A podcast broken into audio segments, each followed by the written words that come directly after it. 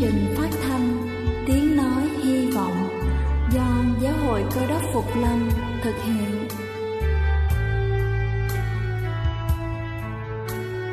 Kính thưa quý vị, Đức Chúa Giêsu trước khi Ngài về trời đã ban cho các môn đệ của Ngài một điều răn mới, đó là họ phải yêu thương nhau như chính tình yêu mà Ngài đã dành cho họ.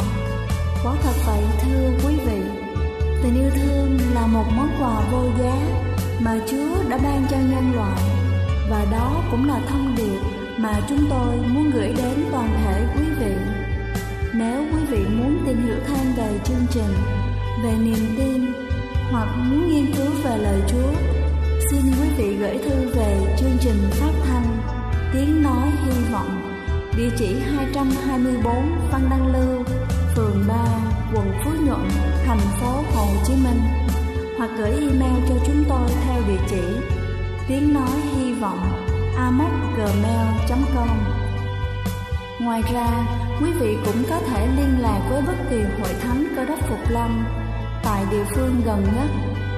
Xin chân thành cảm ơn và kính mời quý vị lắng nghe chương trình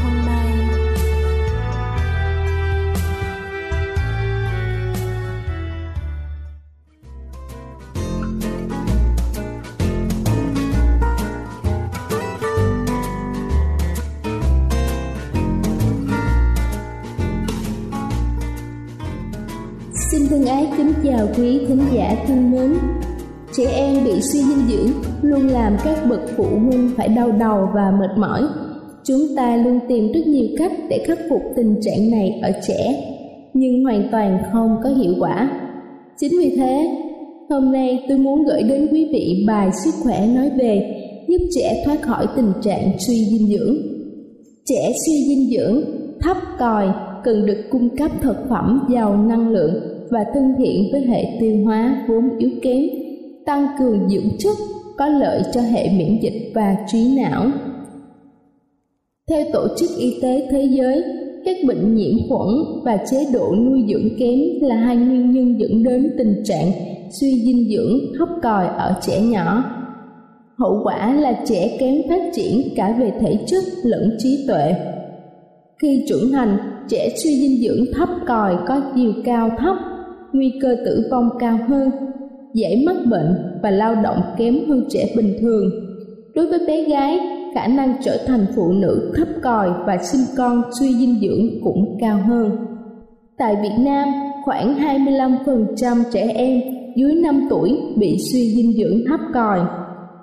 Những trẻ rơi vào nhóm có nguy cơ cao gồm trẻ sinh non, trẻ suy dinh dưỡng bào thai, sinh đủ tháng nhưng cân nặng dưới 2.500 gram, trẻ bị dị tật bẩm sinh, trẻ rối loạn tiêu hóa kéo dài, trẻ nhiễm khuẩn đường hô hấp và hệ tiêu hóa trẻ còi xương, trẻ được nuôi dưỡng không hợp lý. Theo tiến sĩ bác sĩ Nguyễn Anh Tuấn, giảng viên Đại học Y Dược thành phố Hồ Chí Minh, bổ sung dinh dưỡng đúng cách sẽ giúp cho trẻ nhanh thoát khỏi tình trạng suy dinh dưỡng thấp còi. Việc can thiệp dinh dưỡng phải bảo đảm bốn nguyên tắc dưới đây.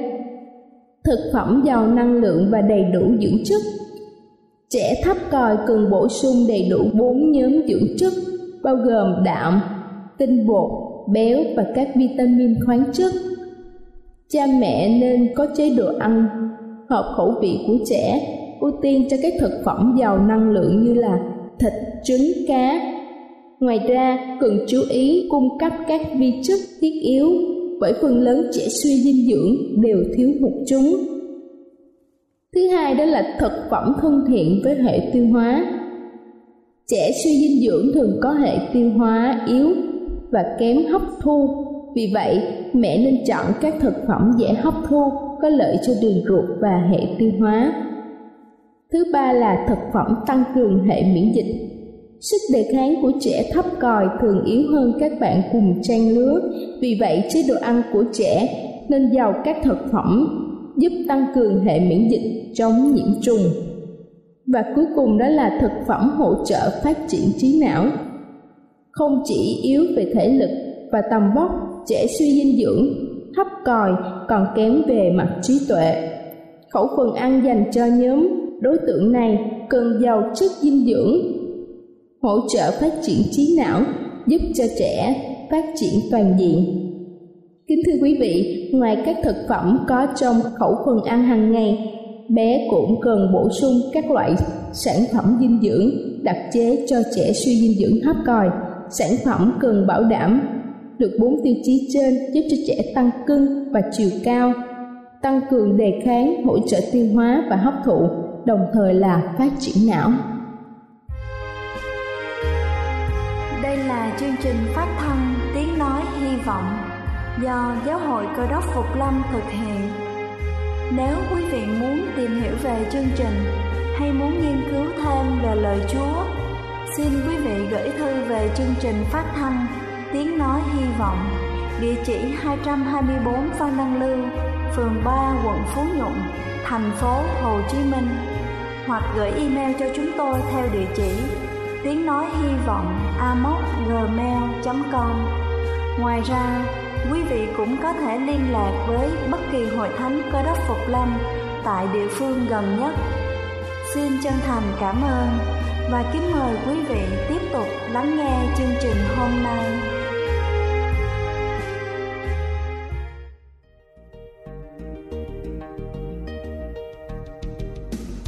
Kính thưa quý vị, trước khi chúng ta bắt đầu lắng nghe phần sứ điệp của ngày hôm nay, nói về hình và bóng xin kính mời quý vị cùng lắng lòng để nghe bản thánh nhạc tôn vinh.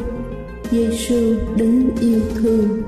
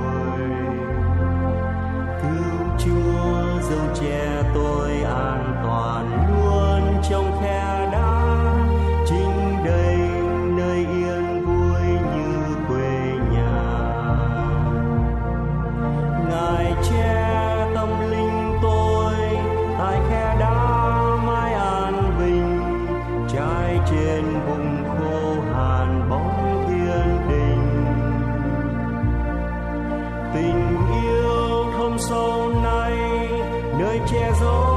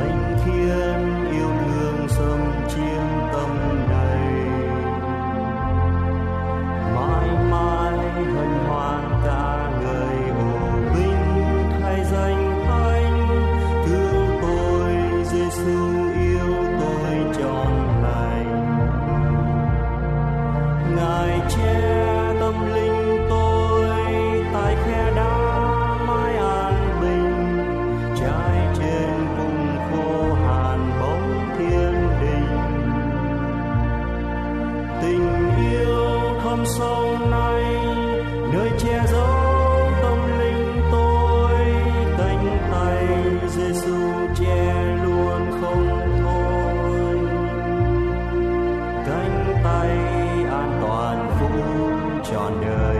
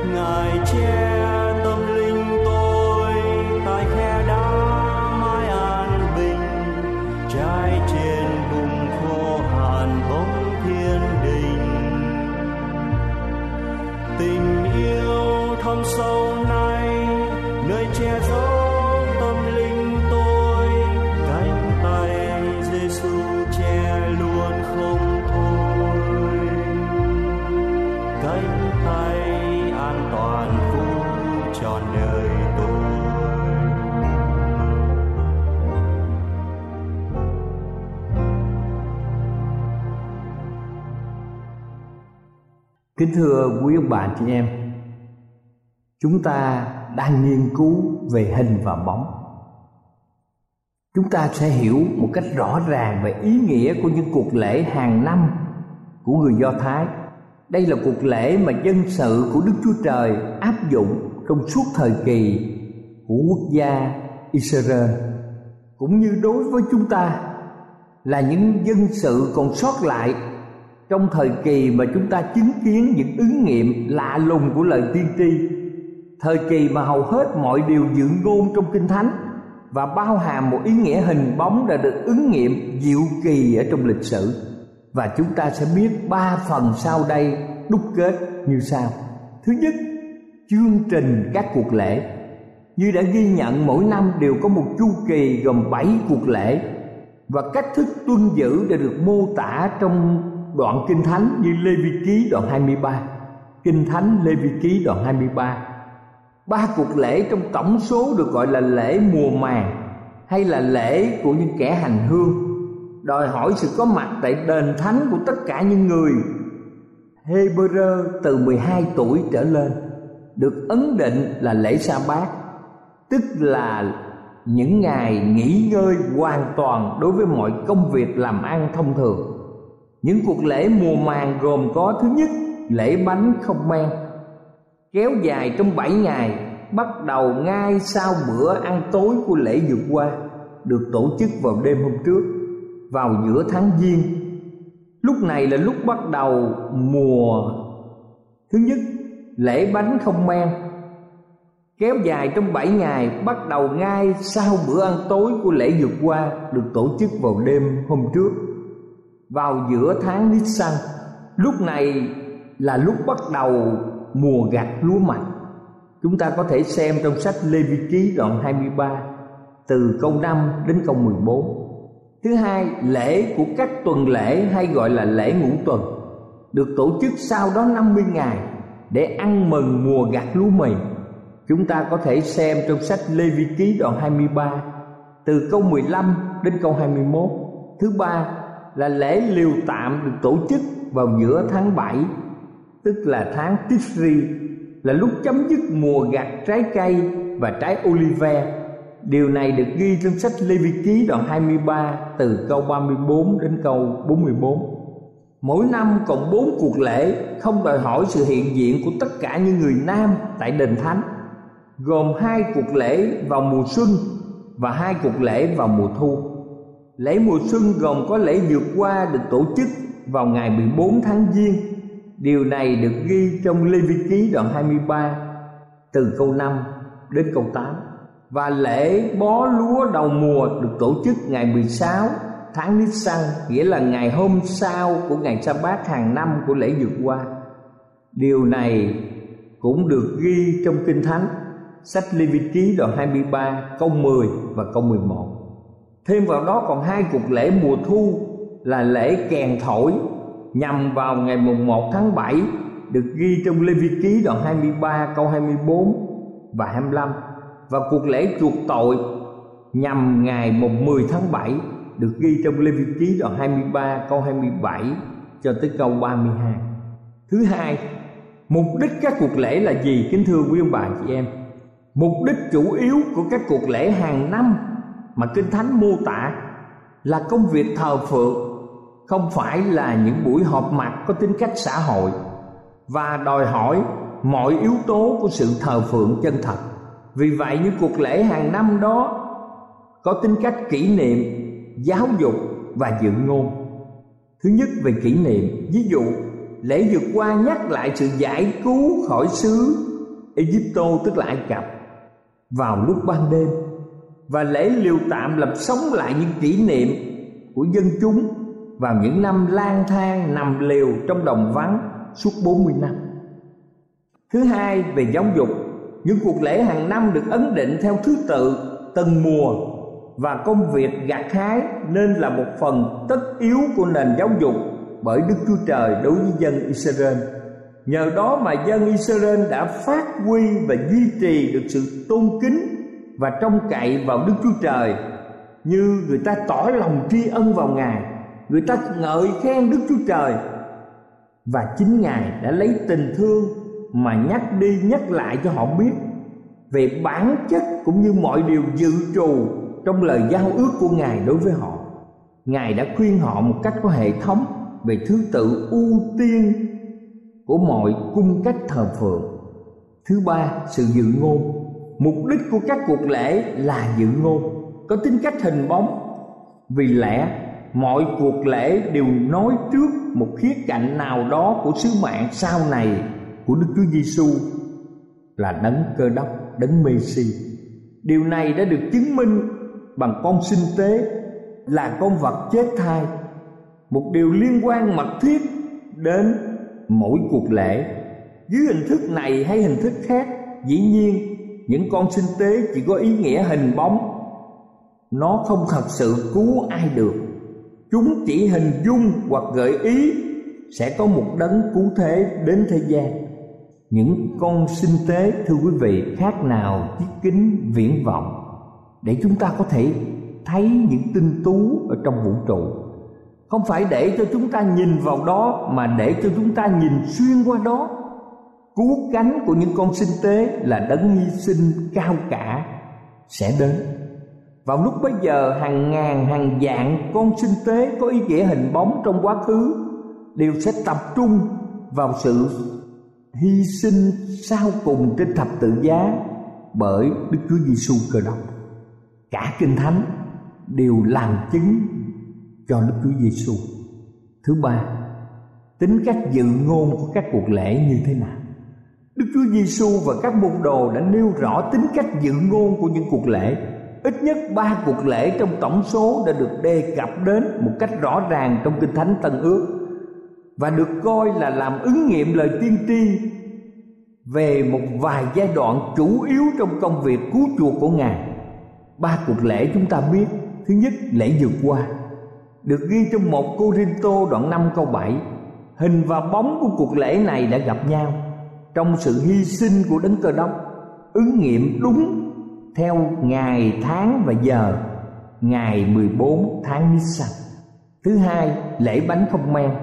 Mặc dầu lễ này không được đề cập rõ ràng trong Kinh Thánh Tân Ước, nhưng vẫn được coi là một phần tất yếu của lễ vượt qua. Hai từ lễ vượt qua và lễ bánh không men đều được dùng cho cùng một cuộc lễ. Kính thưa quý ông bà chị em, men chính là tiêu biểu cho tội lỗi. Chúng ta có thể đọc trong một Corinto đoạn 5 từ câu 7 đến câu 8 và bánh không men tiêu biểu cho đấng vô tội, là đấng đã nghỉ ngơi trong mồ mã vào ngày sa bát của lễ vượt qua. Ngài đã nghỉ ngơi trong ngày sa bát thánh thứ bảy. Điều này được ứng nghiệm đúng ngày 15 tháng Nisan thứ ba lễ lúa đầu mùa được ghi trong một Corinto đoạn 15 câu 20 đến câu 23 So với của ước thì hình và bóng, Lễ này đã gặp nhau. Áp dụng rõ ràng cho sự sống lại của đấng cờ đốc. Điều này đã được ứng nghiệm đúng ngày tháng 16 tháng Giêng. Kính thưa quý ông bà chị em, thứ tư lễ ngũ tuần. Lễ ngũ tuần được ghi trong sách công vụ đoạn 2 từ câu 1 đến câu 4 được ấn định đúng 50 ngày sau lễ dân bó lúa mạch đầu mùa bằng cách đưa qua đưa lại vào tháng 16 vào ngày 16 tháng Nisan. Sự tuôn trao Đức Thánh Linh chứng minh rõ ràng rằng lịch sử đã ứng nghiệm cuộc lễ cổ xưa này. Hơn nữa, ngày lễ ngũ tuần là một ngày lễ mùa gặt lúa mì và điều này được thực hiện rõ ràng trong ngày lễ ngũ tuần vào thời Tân Ước khi mà cuộc gặt hái kỳ lạ xảy ra do công việc của Đức Thánh Linh, trong ngày đó có ba ngàn người thêm vào hội thánh. Điều này được ứng nghiệm đúng ngày mồng 6 tháng Sivan. Bây giờ nếu chúng ta so sánh sự trùng hợp hình và bóng này với những khoen của hai sợi dây xích song song với nhau, thì chúng ta sẽ nhận ra rằng bốn khoen đầu của hai sợi dây xích ăn khớp với nhau bốn cuộc lễ trước là lễ mùa xuân đã ăn khớp với những sự kiện xảy ra trong lịch sử của một loạt biến cố quan trọng liên quan đến sự giáng sinh lần thứ nhất của Đức Chúa Giêsu Cơ Đốc, sự chết, sự chôn và sự sống lại của Ngài, sự tuôn đổ của Đức Thánh Linh. Nhưng liệu chúng ta có thể cam đoan rằng hình và bóng của ba cuộc lễ sau chắc chắn ăn khớp vào với nhau hay không? Liệu chúng ta có thể khám phá một loạt những biến cố trong những ngày sau rốt để tuần tự ăn khớp với ba cuộc lễ vào mùa thu của người Hebrew hay là không? Đương nhiên muốn làm điều này, chúng ta phải ra khỏi thời kỳ Kinh Thánh được viết ra và vượt qua 1260 năm là thời kỳ hắc ám thời đại, thời kỳ bội đạo của tôn giáo La Mã đi ngược với lịch sử của Cơ đốc giáo. Thứ năm, lễ kèn thổi. Được ghi trong sách Khải Quyền đoạn 14 từ câu 6 đến câu 7 hình và bóng của của lễ này gặp nhau vào lúc tỉnh thức. Về Chúa tái lâm nghĩa là vào những thập niên năm 1830 thập niên 1840 điều này báo trước rằng thời kỳ đền thánh được thanh sạch gần xảy ra bắt đầu từ năm 1844 thời kỳ đền thánh được thanh sạch đánh dấu vào lúc dứt điểm về lời tiên tri 2.300 năm mà được ghi trong sách Đa Nên đoạn 8 câu 14 mà chúng ta đã nghiên cứu lời tiên tri 2.300 buổi chiều và buổi mai. Thứ sáu, Ngày đại lễ chuộc tội được ghi trong sách Đa Nên đoạn 7 câu 9 câu 10 cũng như Đa Nên đoạn 8 câu 14 và cũng được ghi trong Khải Quyền đoạn 11 từ câu 18 đến câu 19 được ứng nghiệm trong thời kỳ phán xét trước khi Chúa Giêsu phục lâm. Nghĩa là giai đoạn đầu của sự phán xét sau cùng bắt đầu từ năm 1844 như đã được dự ngôn và ăn khớp với công việc tế lễ hàng năm để làm cho đền thánh dưới đất được thanh sạch. Thứ bảy, kính thưa quý ông bà chị em, chúng ta sẽ nghiên cứu lễ liều tạm. Điều này được ghi trong sách Esai, đoạn 35 hoặc chúng ta có thể xem trong Matthew, đoạn 8 câu 11 Luca, đoạn 13 câu 28 đến 29 hoặc phải quyền, đoạn 7 từ câu 9 đến câu 17 Điều này chưa được ứng nghiệm cho tới khi xảy ra mùa gạt lớn lao sau cùng, gọi là mùa gạt của những người được chuộc vào lúc Chúa phục lâm. Chúa trở lại lần thứ hai. Điều này là cao điểm của tất cả mùa gặt và đã được đề cập kỹ càng trong hàng chục ví dụ của lời tiên tri được ghi trong Matthew đoạn 13 câu 39 đến câu 41 Gia cơ đoạn 5 câu 7 đến câu 8 Khải quyền đoạn 14 từ câu 14 đến câu 16 Kính thưa quý bà và chị em thương mến, Những sự kiện xảy ra trong lịch sử loài người đã được ghi ở trong kinh thánh, đã được đề cập một cách rõ ràng. Và chúng ta hiểu rằng những cuộc lễ đã đem lại cho chúng ta một điều tiên tri tóm tắt và đầy ý nghĩa về những cao điểm của công việc cứu chuộc của đấng cơ đốc trong thời đại kỷ nguyên cơ đốc. Chúa giáng sanh và sự phục lâm của ngài là điều rõ ràng không ai có thể lầm lẫn được chúa giáng sinh đã chia đôi dòng lịch sử nhân loại và ngày nay mỗi người sanh ra có ngày tháng năm là đánh dấu thời kỳ mà Đức Chúa Giêsu đã giáng sanh. Và chúng ta chờ đợi ngày đấng đó phục lâm. Như vậy, những cuộc lễ đã làm cho chúng ta biết trước về diễn biến mà Đức Chúa Trời chi phối trong lịch sử một cách rõ ràng. Ngài là đấng công bình, đầy tình yêu thương. Và trong suốt lịch sử con người, lúc nào Ngài cũng quan tâm đến con người. Không có một giọt nước mắt nào không có một nụ cười nào của chúng ta mà ngài không lưu tâm đến. Mỗi lần chúng ta đặt câu hỏi tại sao đức chúa trời lại cho chúng ta cơ hội để nghiên cứu về đề tài hào hứng mà hôm nay chúng ta xem xét lời đức chúa giêsu trong Luca đoạn 12 câu 35 đến câu 36 cho chúng ta câu trả lời.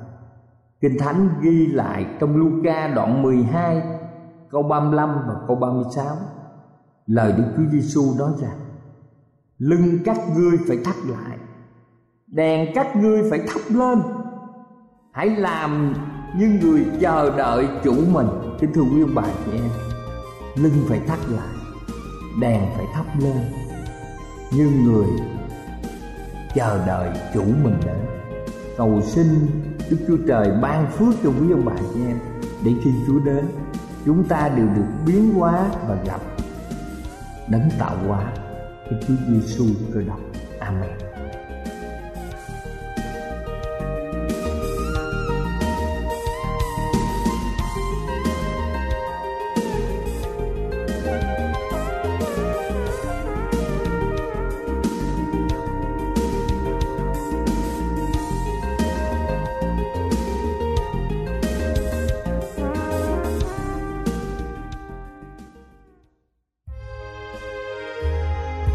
Đây là chương trình phát thanh Tiếng Nói Hy Vọng do Giáo hội Cơ đốc Phục Lâm thực hiện.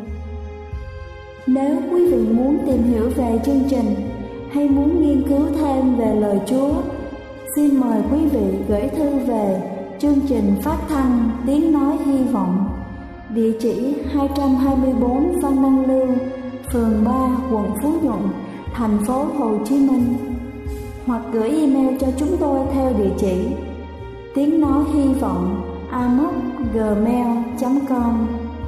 Ngoài ra, quý vị cũng có thể liên lạc với bất kỳ hội thánh cơ đốc Phục Lâm tại địa phương gần nhất. Xin chân thành cảm ơn và hẹn gặp lại quý vị trong chương trình lần sau.